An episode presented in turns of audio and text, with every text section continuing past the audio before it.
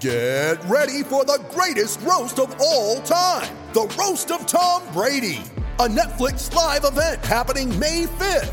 Hosted by Kevin Hart, the seven time world champion gets his cleats held to the fire by famous friends and frenemies on an unforgettable night where everything is fair game. Tune in on May 5th at 5 p.m. Pacific time for the Roast of Tom Brady, live only on Netflix. It's only a kick, a jump, a block.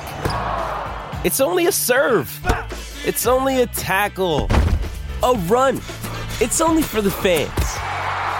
After all, it's only pressure. You got this. Adidas. With threats to our nation waiting around every corner, adaptability is more important than ever. When conditions change without notice, quick strategic thinking is crucial. And with obstacles consistently impending, determination is essential in overcoming them. It's this willingness, decisiveness, and resilience that sets Marines apart. With our fighting spirit, we don't just fight battles, we win them. Marines are the constant our nation counts on to fight the unknown. And through adaptable problem solving, we do just that. Learn more at marines.com. So it's uh, all for play for still. I think so. Do you want to bet against us?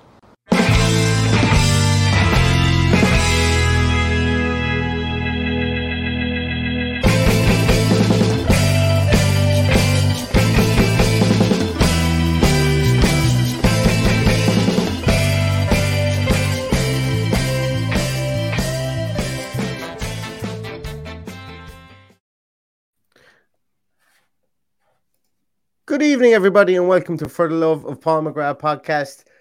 There's a Y in the day, so that means we're going to do a podcast at this rate. You know, it seems to be every single day. You guys are sick of seeing my mush, but uh, as I said, today we have a very, very special guest. I've bigged it up on, on social media because I really uh, believe that everybody wants to get a view or wants to get an inkling, I suppose, really as to what Neil uh, Critchley is going to bring to Aston Villa Football Club. And I'm delighted to be joined by Connor Hamilton from Up the Mighty Pool website and also from the Seasiders Pod to discuss and to go through um, the intricacies and I suppose the idiosyncrasies, should I say, of Neil Critchley. But firstly, Connor, thank you so much for coming on. How are you today?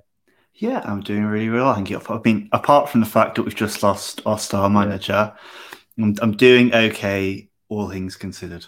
All things considered, and you know what? We'll start at that. Uh, we'll start at Blackpool as an entity first, I suppose, really before we get into Neil Critchley, because as I've said a couple of times previously, they're a club that I feel sorry for because you guys were ran into the dirt by a previous chairman, and you know trundled down through the leagues after getting the the the, the riches of the Premier League, and you know arguably you could say that Neil Critchley was the was the green shoots of recovery, but Blackpool Football Club as a club at the moment. What's the fee- uh, take out the Neil Critchley factor, but you know, is there a feeling of buoyancy? Is there a feeling of growth again within the club after some turgid years where you were at loggerheads with your ownership? Completely. I think we are feeling on the right track. There's a lot of positive momentum in the club. Um, we have got rid of the Oystons, those terrible owners you referenced, yes. who really did run the club into the ground. Um, since then, kind of there's been really two key individuals, I think, in creating this sense of positivity around the club. The first is Simon Sadler, the owner, um, a kind of born in Blackpool, fan of the club lad who works as an investment banker in Russia, now runs a hedge fund in Hong Kong and bought the club um, a couple of years ago, you know, when Oyston was forced to sell. And really kind of it's every fan's dream to have an owner who is a massive fan of the club um, really wants to see it succeed is passionate about the club etc um, he's been vital in rejuvenating the kind of sense of community and unity in the club and then secondly i think the big positive factor has been neil, Cratch- neil critchley you know. Bit of a left field appointment when he was first appointed. You know previously liverpool under 23s coach you know experience in a top managerial job. Kind of very visible process of kind of learning in those first couple of months, but then really began to nail it, really began to click, you know, a quarter of the way through his first full season in charge in League One. And from that point on, we were unstoppable in League One, you know, and earned promotion to the Championship via the playoffs. In our first season back in the Championship with a I think, weaker squad than most would have liked. And I think certainly a squad that led to most pundits and bookmakers predicting we'd get relegated. He instead led us to a relatively comfortable 16th place finish. Mm. Um, and I think really do a lot of the fans do credit him with that. So he and Sadler have been an incredible force for kind of getting Blackpool back into the championship, feeling like there's real progress and momentum in the club again. And actually, just this summer, you know, Sadler's announced that he's going to be kind of taking a 30 million pound loan to rebuild one of the stands and build a massive yes. training facility which will help us do stuff like make our academy from a cat three to a category two start building that kind of youth pathway that's been neglected for 20 30 years because particularly in that off the field stuff as well blackpool mm. because of the underinvestment are 15 you know, decades behind other clubs and an area where we really need to catch up so that's being addressed there's no magic bullets. It won't get fixed overnight. But Sadler and Critchley have done an amazing job just restoring a sense of pride in the club and that you're proud to be a Blackpool fan again, which is really just what every fan wants fundamentally at the end of the day. Absolutely. And, you know, you harken back to the, I suppose you kind of really have to call them the more recent glory days of being in the Premier League. And, you know, if you don't mind me saying this, and I don't mean this in a negative connotation, I think any team with Ian, Ian Holloway in charge of them are going to be considered a, a bit of a motley crew. You know, a, a kind of a, a, team of overachievers is essentially where what uh, what it was. Uh, it was felt that you guys were at that time, and maybe the sustainability of it was was something that could have been built on. But it's good to see now that you guys. The reason I'm saying that is because to be I've been in the Premier League, what ten years ago, and then all of a sudden to find out that you only have a cat tree um, uh, yeah. academy. You know, you you'd think that a, a, team like Blackpool would have probably reinvested in the back end of the club first, I suppose, and keep that and make sure that they can grow from grow from that position, kind of more like a Huddersfield would have done recently, or maybe like even a Brentford have done through the years, have invested in their in, internally more so than taking all the dividends out. But as I say, I don't want to bring up the old wounds of um, of uh, of that old chairman whose name shall not be spoken because, as I say, it was a long, hard road to get rid of him, um, and lots of protests and lots of. Um, if I'm not mistaken, there was court injunctions. There Was everything involved? There, in that, there, there was the the Blackpool Gazette journalist covering Blackpool.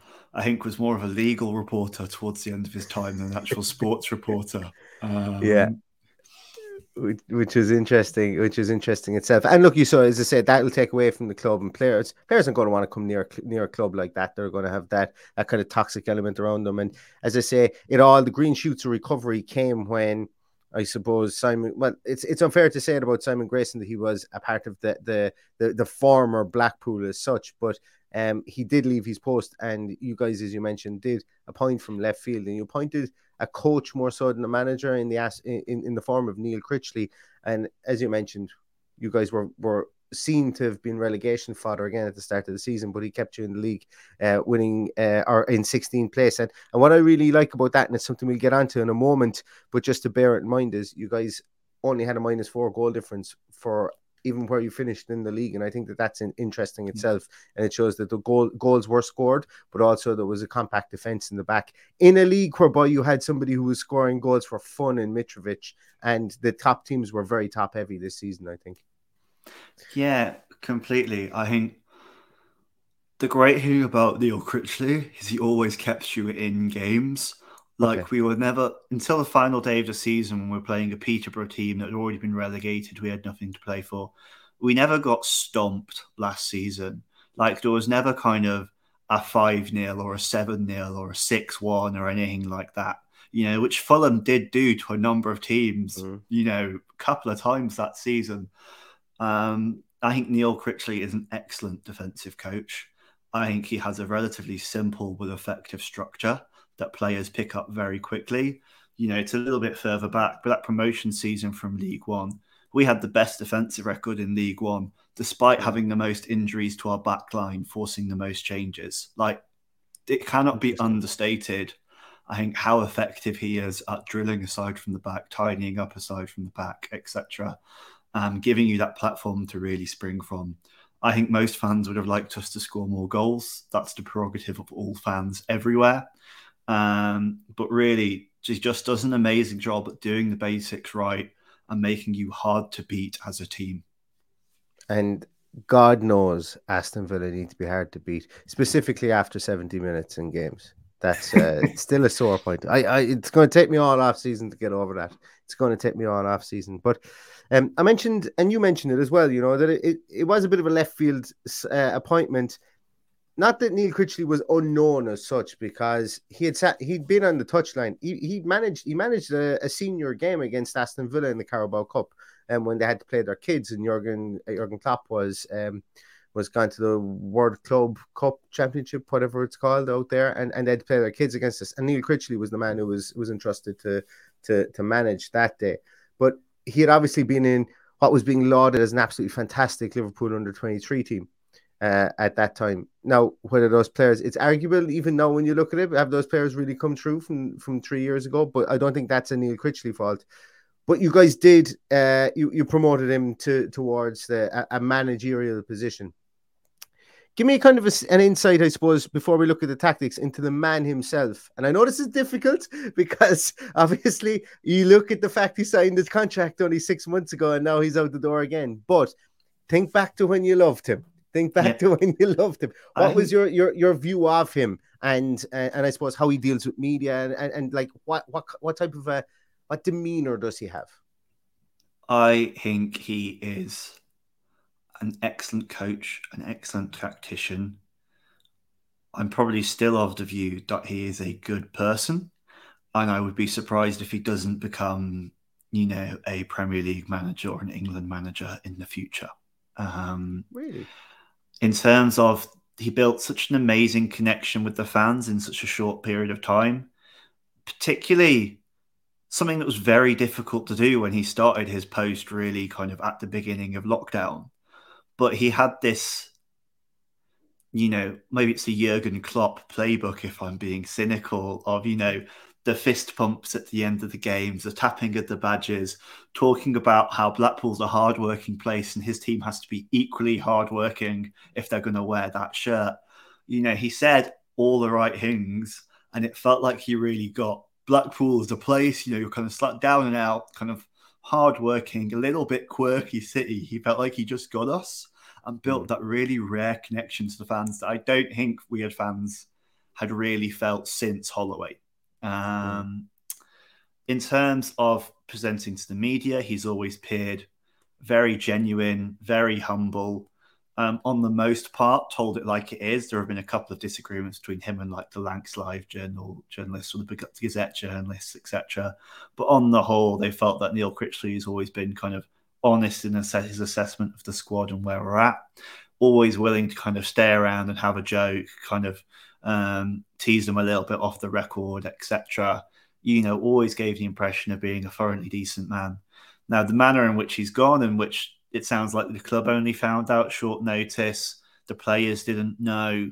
And certainly was a shock to Blackpool fans with him having signed a deal to 2025 or 2026 just yeah. last year. You know, that that's left a sour taste in the mouths of many and has maybe opened him up to accusations of being disingenuous. But really, until yesterday, I don't think you would have heard any Blackpool fans or certainly ninety percent of Blackpool fans would have only have said nice things about him.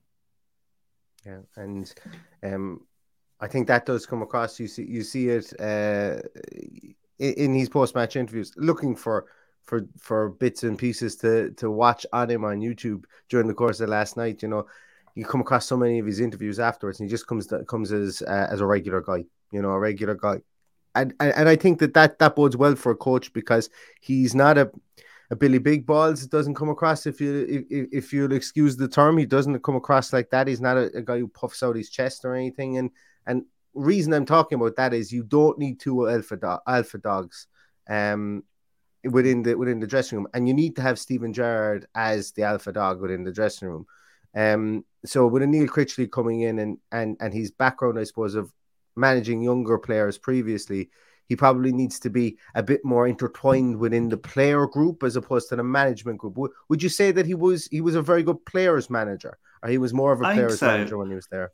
And I think that's one thing that I think was probably bugged me about the recent coverage. There's been a lot of focus on, you know, Beale was the the tactician for mm. Gerrard, and he's Critchley's being brought in as this kind of new tactician replacement, which I think really does a disservice to his ability as a man manager. Um, there are characters in the kind of Blackpool dressing room. You know, there's individuals like Gary Madine, kind of our veteran, yeah. you know, 30 plus year old striker who once absolutely rinsed out a poor media kind of um, staff member because they used a picture of him with kind of like this bright yellow, you know, bowl cut on the program. um, and Neil Critchley's shown an ability to handle those veterans and those big personalities really, really well, while also developing younger players. I think, you know, if you're looking for somebody who can be a slightly softer touch to maybe Gerrard or can kind of be the good cop to Gerrard, he can absolutely bring that. If you're looking for somebody to kind of do a bit more hand holding of, you know, maybe that pathway from the under 23s to the first team, Critchley can absolutely be that man. He's not just a kind of X's and O's, you know, arrows and half spaces kind of guy. He absolutely gets the human side of the game. And now I would hate for that to get lost in a lot of the coverage of him as a tactician or in our discussion about him later in terms of the tactics he's used on the pitch.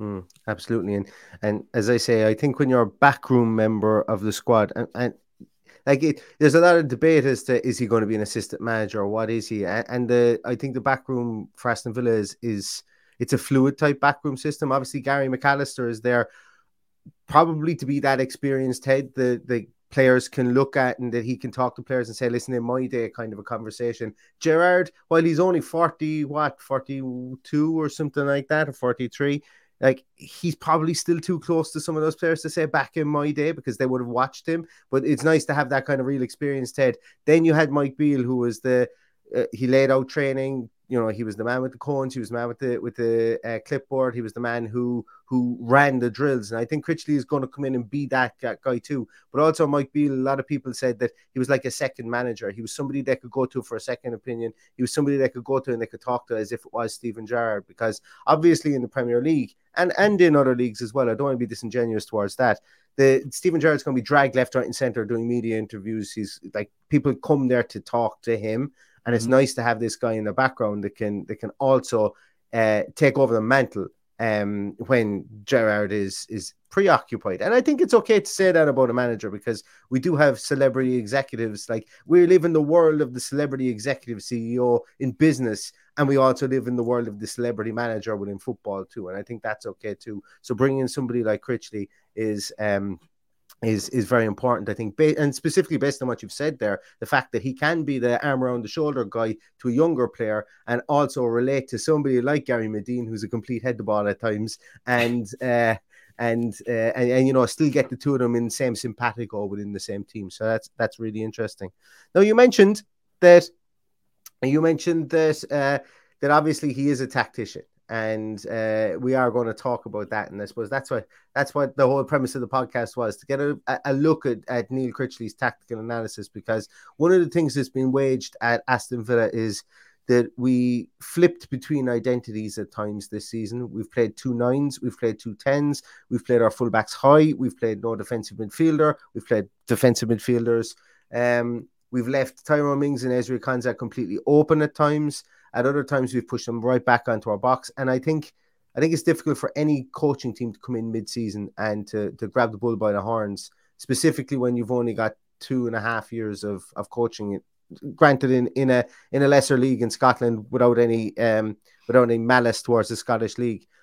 So Neil Critchley is going to have a, se- an off season to implement what he wants to implement, and um, it would be nice to take a look at that now guys, you might wonder why I was so excited about Connor coming on the podcast. You know the way I've got a punch on for an old uh, a slide show here and there, and to bring up things with statistics. Well, Connor is is a man after my own heart, and he wanted me to show up this. Well, actually, he didn't want me to. I, I wanted him to show it too. He wanted me to show this, and it is a graph that will uh, hopefully go some way to explaining the similarities between how some of our players can play and and Neil Critchley. So I'm going to shut up and I'm going to leave them. I'm going to leave Connor take over from here and explain the defensive approach. Yeah, thank you. And I think actually, from what you're saying, he's going to have an entire off season to implement what he wants. I don't think that's going to be such a big lift because from what you've told me and from what I've seen of Villa, is really, I think his philosophy is just going to be a continuation of um, what Villa already do. You know, in terms of you defend narrow, force opposition players into wide areas, and really kind of exploit those. Um, kind of really stop them exploiting, you know, narrow pieces of pitch, etc., the middle of the pitch. You know, I think the final game of the season you had against Manchester City was a really good example of that. They really struggled to break Villa down, really struggled to break you down until they brought on Zinchenko and created that width um, in the pitch. Um, I know it's something Gerrard did well at Rangers as well, defending the middle of the pitch, and you see it in his choice of formation, whether it's the Christmas tree formation that's currently up on the screen at the moment, or it's that kind of midfield diamond that packs bodies in the middle of the pitch.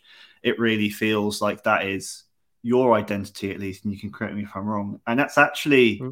Critchley's identity as well. You know, when I think about what Neil Critchley has done this season in the Championship, and it's been quite effective it's been on kind of you know forcing opposition players out wide. So you know our front four, you know our two strikers and then kind of two mid- wide midfielders, wingers, kind of position themselves and cut off all the passing lanes into the middle of the pitch, normally forcing the opposition to pass to the fullbacks.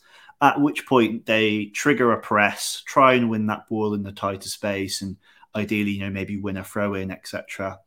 Um, if that press fails, which you know, does happen quite a lot when you're maybe dealing with less technical players at the bottom of the championship playing really good sides. You've still got, you know, a back four and two holding midfielders, you know, with the two midfielders really screening that middle of the pitch and keeping the ball in the wide areas um, and protecting the front of the defence, protecting the middle of the pitch. You know, Blackpool, thinking about it, did this really, really well against Fulham and Swansea this season you know, two dominant possession sides who are kind of just forced to just keep lumping crosses in again and again and again until actually Mitrovic got quite frustrated and tried to start a fight with our keeper. Um, kind of, it isn't a sophisticated system. It's not like comes with a load of tactics there. It's a relatively simple pressing trigger at the front and, you know, kind of a effective low block using two central defensive midfielders at the other end but it works and it's been very effective at kind of stopping opposition players from getting into dangerous areas and getting dangerous chances. So, based on what I know about Gerrard and his approach in terms of really kind of defending narrow, I think this will be a real continuation and won't be hopefully a big shock to um, the Villa players in terms of how they defend, etc. Just before you leave the defensive approach there, I find that really interesting, and that that's really great insight, specifically with the two um, more shielding uh, midfielders in there, because I I could name one shielding midfielder that Aston Villa could play in there, and I'm all out of I'm all out of options for someone else to put in beside them, potentially a Douglas Luiz. But if they because they're going to be busy and they're going to, I, I, would imagine that they're going to be pivots, and we're going to come on to it again, I suppose, when we talk about the the attacking approach. But with regards to positional fluidity and I suppose tactical fluidity as well, Connor. Um, am I right in saying that I, I watched the game that he played against Swansea and I thought Swansea were, were a good example. Um, but did he play a back three against Swansea or did my eyes deceive me? Uh, is he does he throw a wrinkle in every so often? In, he in, he very much does. He's very much a tinkerer. I can count maybe on the number of you know on one hand the number of times you know the Blackpool Gazette journalist has successfully predicted Neil Critchley's lineup. you know, he'll always kind of rotate somebody out, etc. Rotate the game time, keep people fresh, etc. Um, he will sometimes change formation, although I think that dampened down more recently. He kind of the four four two has become a much more solid choice. But you know, I think one game against Swansea, I think maybe when we were away at Swansea, he played a back three and tried to match them up to stop them overloading in the wide areas. Um, didn't do that a huge amount in the season, but I think always just wanted to make sure it was an option he could have. And I think more regularly, and I think we'll come on to this when we talk about you know, the offensive phases of playing the build up. He has shown a penchant for a kind of 4 2 3 1 and a slightly more kind of intricate, you know, formate passing play formation and maybe the kind of 4 4 2 allows. Um, so I think if you're expecting a you know, assistant head coach who's going to play the same formation every week or encourage Gerrard to play the same formation every week and pick the same players. that's not going to be him, and you're still going to see those wrinkles. But I think fundamentally, you know, when you get past, you know, the formation numbers, which are just numbers on a piece of paper in the end, mm-hmm. I think his approach is going to be very, very similar. And the principles he likes to play with are going to be very, very similar to how, um, to what Villa already have. And I think once that's bedded down, the rest is just window dressing and, you know, little bits of intrigue for the fans this might be a segue in towards the attacking approach in, in a moment. And if it is, feel free to move forward onto the attacking side of things. But um, when you when you talk about a defensive, a, a, a, true defensive setup that he that he likes to likes to play, is it? Does he? Actually, it won't be anything to do with the with the attacking side of things. I'll hold that question till later. So I'll go to a different question that I had because I've just got distracted in my mind. Um, do when when he likes to when, he plays um the, the uh, on the counter so when when blackpool were being countered would they very much uh, a contain type defense? Like would they retreat quickly back to their box? Or would they press high? Would they try and win it? Would they take maybe a bit of gamble in their own midfield? Would those two midfielders do that? Or would they basically retreat and protect the d in front of the box? Because villa have tried to do that in the Premier League, and I'm not sure whether this Villa team can do it. And I'm just wondering to see if there would be a change of implementation of that when when Blackpool were being hit in the counter. What should Villa expect? Hey guys, it is Ryan. I'm not sure if you know this about me, but I'm a bit of a fun fanatic when I can. I like to work, but I like fun too. It's a thing. And now the truth is out there. I can tell you about my favorite place to have fun Chumba Casino. They have hundreds of social casino style games to choose from, with new games released each week. You can play for free anytime, anywhere and each day brings a new chance to collect daily bonuses. So join me in the fun. Sign up now at ChumbaCasino.com. No purchase necessary. VGW. Void were prohibited by law. See terms and conditions. 18 plus. Step into the world of power, loyalty, and luck. I'm going to make him an offer he can't refuse. With family, cannolis, and spins mean everything. Now, you want to get mixed up in the family business. Introducing The Godfather at ChumbaCasino.com. Test your luck in the shadowy world of the Godfather slot. Someday, I will call upon you to do a service for me. Play the Godfather, now at ChumbaCasino.com. Welcome to the family. No purchase necessary. VGW Group. Void where prohibited by law. 18 plus. Terms and conditions apply. So, I don't think Blackpool were very good at dealing with counter-attacks last season. Okay. Um, I think part of that is a function of how we build up play. I think it's quite similar to Villa. Now we have a front five, and normally at least one of the fullbacks is quite high up the pitch, which obviously means you've got my, That was going short. to be my question. yeah, which means you've got body short um, in the midfield. Um, I would say, and I need to kind of go look at film and stats to back this up. I think one of the midfielders will normally try and press up and kind of put pressure on somebody, force them to make a bad decision, while the other holding midfielder will retreat back and kind of give support to, in this example, it'd be husband or left back, Marvin Ekpiteta or centre back, and Richard Keogh. Richard Keogh is not going to be fast enough to deal with the counter attack most of the time. That's not why he is in our squad. Ekpiteta, I think, is an absolutely phenomenal defender, and I wouldn't be surprised if Critchley signs him. I think, well, actually, no, I think I would because I think Villa can probably do better on your budget. But I think Ektet is absolutely ready for the Premier League.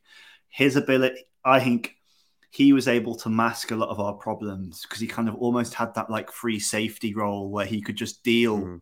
with. He has the pace and the ability to tackle on the slide to kind of stop attacks. You know, um, at source or, you know, kind of always make those last ditch tackles when you need him to. He was just exceptionally good at that.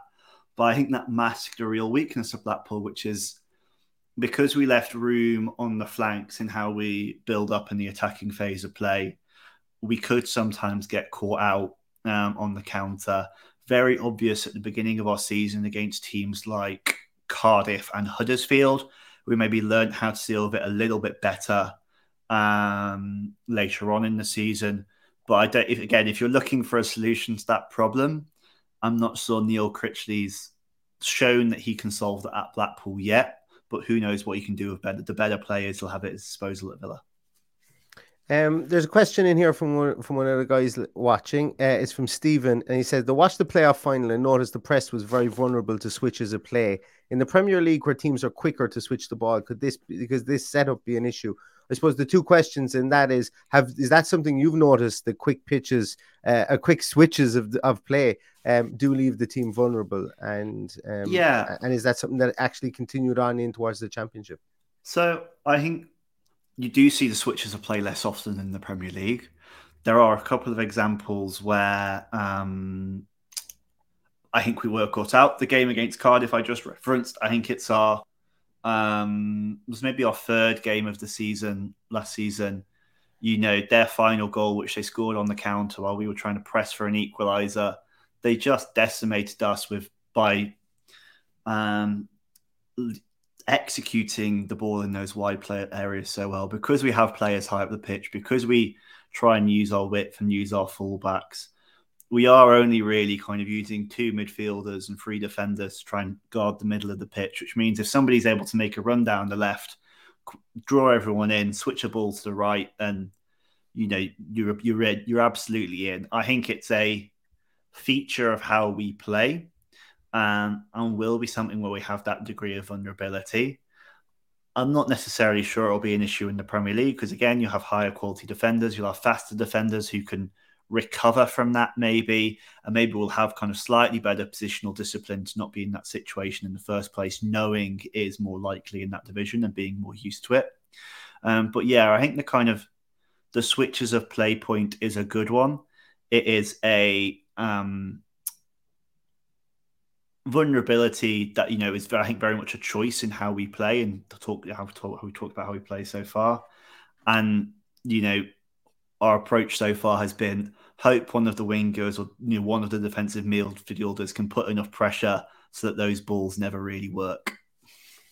Mm, sense. That that that makes sense, and it does make sense. And to be honest with you, um, obviously Critchley and Beale would have grown up in the same house with regards to Liverpool, and uh, some of what you've mentioned there does ring true to what we saw with Aston Villa last season with full, with high fullbacks, speci- specifically in the attacking approach. And if we can move on to the attacking approach there and, and, and have a quick look at that, we'll be able to um, we'll we maybe make more sense of that. I'll just move us out of the way there just for a moment um, and I'll move us back again. So yeah, I like where you've got Digne and Cash anyway for sure because there was actual there was actual times where Luca Digne was probably up the, in that exact position more than he was back uh, in the in, in his own half, specifically against um, uh, specifically against weaker teams. You know, he was just up there all the time. But uh, talk to me a bit about the attacking approach that uh, that takes place. Yeah, absolutely. So I think the attacking philosophy is a bit less certain. There are some immediate similarities, I think, born out of just how all elite teams can and should attack. Um, but the composition and the way he probably builds those attacks will be very different. So, fundamentally, I think Critchley's preference is to attack with a front five, like most elite sides do. There's a very great Michael Cox article in The Athletic that kind of goes into that in more detail, okay. as well as one on kind of Up The Mighty Pool, UTMP, um, the site I kind of write for. Um, you know, with Villa, it's very, very clear. It is your two kind of attacking, either attacking midfielders or kind of inside wide forwards, um, depending on the formation you're playing. With then they're going to cut in with the fullbacks really aggressively providing the width, as you pointed out. Whereas with Blackpool, I think that front five, you know, is more going to be our two strikers in this situation, Lavery and Madine, our two kind of attacking midfielders or inside, you know, inside wide players, Keshi Anderson and Josh Bowler. And then there's normally just going to be one fullback, maybe pushing up, providing that width, you know, that fifth man to make that overload. And in this situation, it's probably our rampaging right back, Jordan Gabriel, while our left back, Jimmy Husband, you know, tucks in a little bit, joins the midfield um, you know, kind of provides that shield, much like, you know, I think I've seen Villa do. Um, so the composition's slightly different, but I think his kind of, you know, end state for how he wants his attacks to look and be maintained um, is going to look is going to be quite similar. Um, you know, with at least one fullback still supporting, you know, some of the positions or some of the composition, those numbers going to be slightly different. Um, but again, similar to defense, the principles are going to be the same. I think the real question that I have when this was announced was um, how is he going to do in the build up? Because really, Blackpool began their attacks with Grimshaw slamming the ball up to Gary Madine, our big centre forward, who would most of the time win his aerial battle and kind of flick it on to Keshi Anderson or Josh Bowler on the wing. And then they would, you know, push it into the box or around the box with kind of re- reinforcements arriving, etc. I can't imagine that is going to be how Ast- Steven Gerrard wants to play or how fans of Aston Villa are going to want them to play. And to we be fair, we I don't, don't win think- many flick-ons. We we don't have people who are great in the air up top, but at this moment, so hopefully that's not how he plays it. Yeah. Yeah, so we'll we'll we'll see. But I just I don't to his credit, I don't think that's Neil Critchley's first choice. He has kind of often flirted with a third 4-2-3-1. I think I alluded to that earlier, you know, where he wants to kind of, you know, have more intricate passing triangles, etc. But he's just never quite been able to get it to to work and really implement it with this group of players. You know, with the 4-4-2 you know, hit it to the big man has always just seemed to be a bit more effective and got us good results. Um, so maybe Critchley will do better um, with better players at his disposal. Maybe he'll find, finally be able to realise that part of his footballing vision, footballing dream. But he hasn't at Blackpool. And, you know, I think I've seen a couple of Villa fans, you know, question or comment around your build up does sometimes look a bit you know, erratic, particularly in the middle Mm. of the pitch. You know, doesn't look very fluid.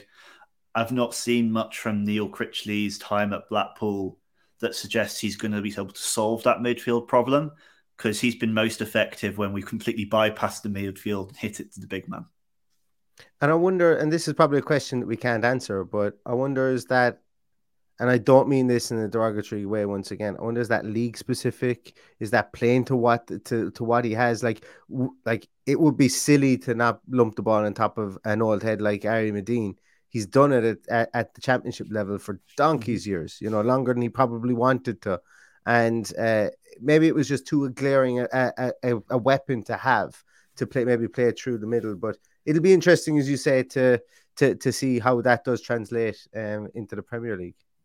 Yeah, and I part of it again is if you're playing a 4-4-2 because that's how we like to set up defensively, you are only really going to have that two in midfield when really a lot of sides in the championship will maybe play a 4-2-3-1 or a 4-3-3 or a you know you kind of free at the back system with you know your wing backs up there as more mm. bodies in the middle of the pitch. So really a very common feature of Blackpool games. I think again by virtue of our formation and how we chose to set up was we, we would be overrun in midfield against you know high quality championship midfields and again we would shuffle them out wide and really limit the impact of that um, whether villa with i think greater options in midfield and that ability to play in a 4-3-3 or with kind of you know two number 10s who can come and support and drop a little bit deeper if they need to whether that problem still remains i don't know you know, I, would like to think that that with all the resources and players you have at your disposal, that is a problem that could be solved. But you know, there was an element to which I think that was that issue was specific to the way we set up as a side, um, rather than you know certainly a you know Neil Critchley philosophy. Um, and, and that yeah that that's what I, I think I'm getting at as well for the simple fact that he didn't learn long ball football at Liverpool. You could be guaranteed mm. that. You know, he was it wasn't as if he came in and Jurgen Klopp pointed at him and go, Why are you keeping it on the ground? I want it Jack Charlton style. Higher in the air is the way I want the ball. So that's what makes me think that, you know, he made he he saw what he had. And, and it's a plus point, I suppose, in a way. Saw what he had, molded his tactics to to suit that got the results because he got you promoted, and then further got the results in the championship where he got you the stability to stay there against, as you said, the bookies' odds. Um, we've got a question here for you as well, and is a really good question. Uh, if I could ask Connor how he found uh, his in-game management, would he change it up quick if it wasn't going to plan, or would he remain patient? Also, if you could comment on his use of subs. Um, in-game management, I think not the best. I think often he'd make a substitution, you'd be like, "Why did you do that, Neil?" etc. Um, but a lot of the times, that's were fans making those questions after the game with the benefit of hindsight. Um, he's obviously Blackpool is obviously his first position in the top job. I think that you're always going to kind of have to learn that in your first job. I think we've seen something very similar with Arteta at Arsenal. Lots of questions around his in-game yes. management, but I think Critchley has shown that he can learn from that and that he can try and I think his in-game management has got better. His use of substitutions has got better um, so far. Um, but really, kind of, I would say not completely disastrous, but not an area where like he's he stands out. Like he's not a Pep Guardiola making subs to change the game, recognizing that your opponent is defending narrow, bringing on a wide fullback to really stretch it, and coming back from two goals down to win the league. Like I don't think I've not seen something like that from Critchley yet. Um, but I don't. I, I wouldn't say in-game management is one of his biggest weaknesses. I think there are more areas we can talk about maybe there. I let you away with the Man City reference. I let you away with the last day of the season reference for sure. You're too nice. You're too nice to give out to you. Um, that's no, as I say, that that that does make sense because I suppose a lot of those in-game management pieces are they're learned philosophies, they're learned experiences, and um, and it would be interesting, as I say, that well, and and and realistically speaking, it's probably not going to be his call now that he's uh, he's in the backroom team again and not the main head honcho. It's probably not going to be his call in this instance, but um, you know, he would be part of the brain trust from that point of view. Um, this is an interesting question here as well. So we'll, we'll, we'll maybe finish up on this one, but similar question. Aston Villa managed to recover just one point in 13 games when losing at halftime last season as a manager with a more impressive defensive record, how well does Critchley respond to losing positions? And uh, I presume what that means is going down a goal or going down two goals. How does he respond to that? Yeah, I think pretty well. Um, I don't. The amount of times that Blackpool downed tools having gone behind last season was very rare. Um, I don't think we did that as a side. I don't think there was ever a point where we just completely gave up and, you know, um, capitulated. Actually, I think Critchley's record coming from behind is quite impressive. I think we were fifth in the championship last season for points won from a losing position. Excellent. Um, that might be virtue of the fact that as a you know bottom of the table side, we were in losing positions more sides more times than most. But the, the head the kind of headline stat is positive at least. Um, I think that is testament to Critchley's kind of tactical flexibility and his ability to train players to deal with situations in a number of ways.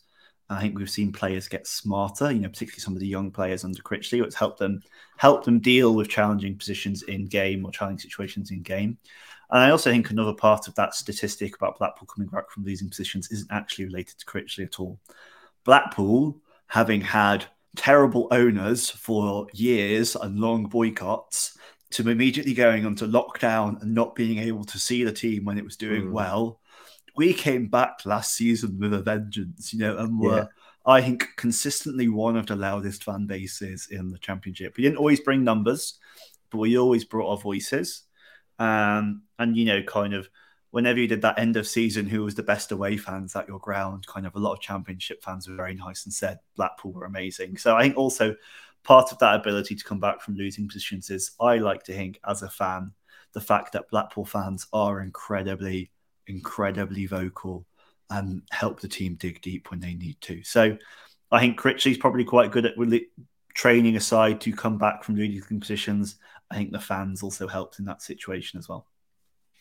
Excellent. That is good to hear. That is good to hear because Villa Park has been there's been times when it's nearly blown the roof off this time this season, uh, but there's also been times whereby uh, maybe it hasn't. Now I've I haven't been back much since since the turn of football, uh, return of football, should I say? But I know the fans want to be able to cheer on their team, and, and, and I'm sure it's going to give them a great lift in the coming season. Um, knowing that that they will have be galvanized. Well, do you know what? Do you know what's better than coming back from a losing position? Not being in the losing position in the first place. That's what the, that's what the best solution for coming back from a losing position is.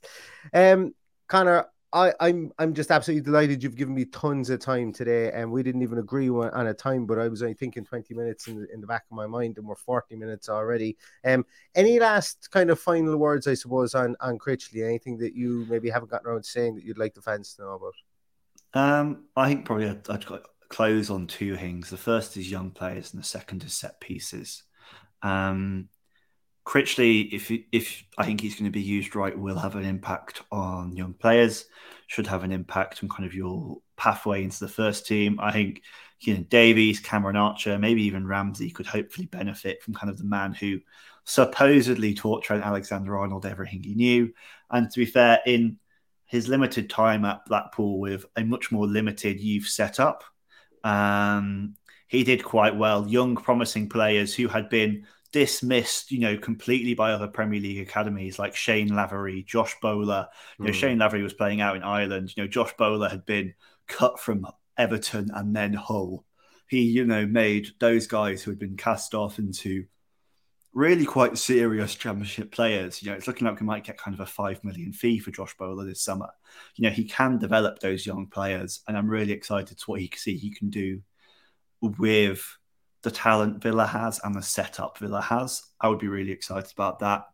On the other side, um, Blackpool weren't great at set pieces last season.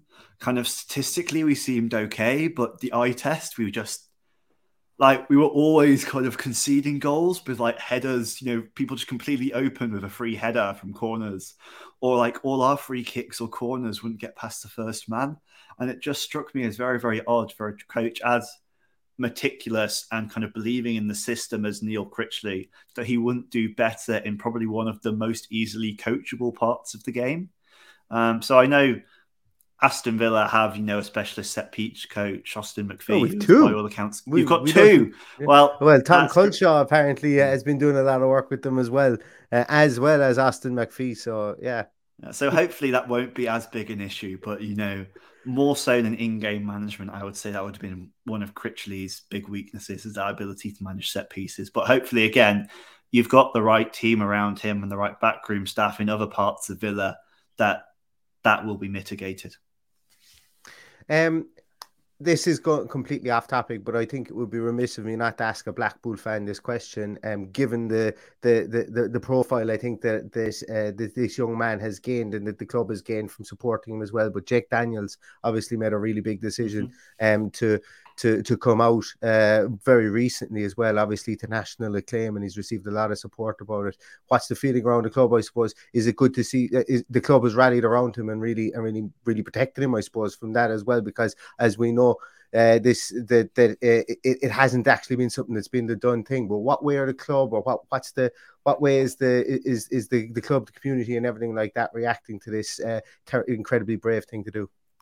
I think first and foremost, and it probably sounds very obvious, it's just immense pride in him and his decision to come out.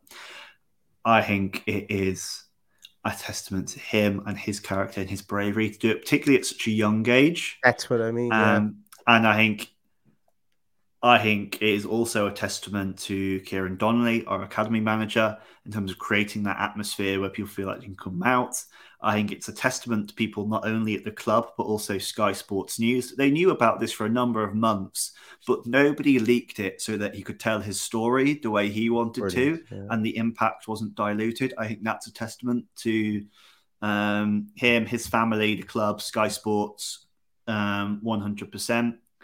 I think and I think there's also a real pride in that. Again, this feels another way in which the team is reflecting the community. You know, Blackpool's one of the largest kind of LGBT hotspots um, outside of maybe Brighton and London. Um, so I think it's a particular source of pride that we would have. You know, we, we, we would be one of the clubs to kind of have, you know, Britain's first openly gay footballer, you know, active openly gay male footballer for quite a while. Um, so yeah, really positive, really great news story for the club. Can't wait to see what he can also do on the pitch. His game time up yeah. until now has been quite limited, but just really, really proud. And he's having an impact. You know, we've just seen two, you know, match officials in Scotland come out as yes. gay on the same day, attributing it to Daniels. So he's already having an impact, and long may it continue on and off the pitch. Absolutely, and I agree, agree wholeheartedly, and I concur with absolutely everything you said there as well. Long way continue, and long way people feel safe, feel more comfortable, and, and in a safer space to do that. Connor, you've you've get you're getting love in the comments, Connor. you're getting love in the comments for sure. I, I think everybody will um uh will uh would want to see you back uh, you know, to chat about if anything else Blackpool related does come up. Maybe we'll draw you guys in the cup or something like that. Uh, I was about back. to say, like, I really hope we get you in the cup, and I really hope we smash you after this news. like, it's nothing See, personal, but I absolutely want that now. I didn't think you had it in you, Connor. I didn't think you had it in you to go there. But uh, no, I can completely empathize with that. But uh, I really appreciate your time. It's been a brilliant conversation. I definitely know a whole lot more about Neil Critchley, and I'm sure the, the people listening to this uh, do as well. Before you go, do you want to uh, give uh, your public where, where you do your writing and, and maybe any of the podcasts that you're on uh, a little plug before we go as well? Absolutely. So you can find some long form kind of relatively infrequent written pieces at a place called UTMP. Um, just Google UTMP blog and we'll find it. There's kind of lots of stuff there, maybe on how Blackpool is evolving tactically, sometimes some broader stuff on the state of the championship, um, and lots of Blackpool merch. And you can also find me pontificating kind of on a more weekly basis at the Seasiders podcast, along with a bunch of other co hosts, which, again, if you're in the hankering for anything kind of tangerine flavored, is probably the place to go. Um, so check me out on all those. You can always you know search me on at all over on Twitter as well. There's kind of lots of eclectic ramblings there as well. Excellent. That's brilliant. And I did see you in action last night on the Seasiders pod, and that's what prompted me to to message you and ask you were you available to come on because as I say, there was a varying degree of emotion on that podcast and, and I felt that you were a real steadying ship uh, through the whole lot, which is to be that's not me having to go at anybody else in the podcast. I really enjoyed it and you know it was good to see that because God knows I've gone through five emotions on a podcast when certain players and and, and um, managers have left the club before as well. So it's a and also if, if, if we'd lost our manager and we weren't emotional about it, yeah. you'd be worrying what you were getting. exactly, exactly, exactly. There it is. That's it in a nutshell.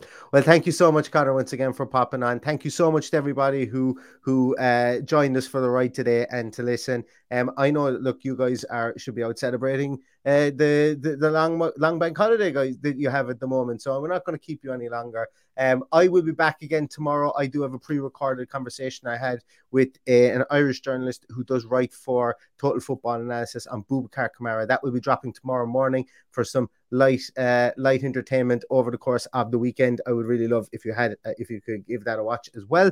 Um, but obviously. Uh, as I say, thank you so much once again, Connor. Thank you to everybody for listening. Uh, stay safe. Stay, stay, stay, just be good to each other because I can't talk. I'm tongue I'm tongue tied from talking for so long. Be good to each other, enjoy yourselves, and all that's left to say is up the villa. And I can't find my outro now after all that.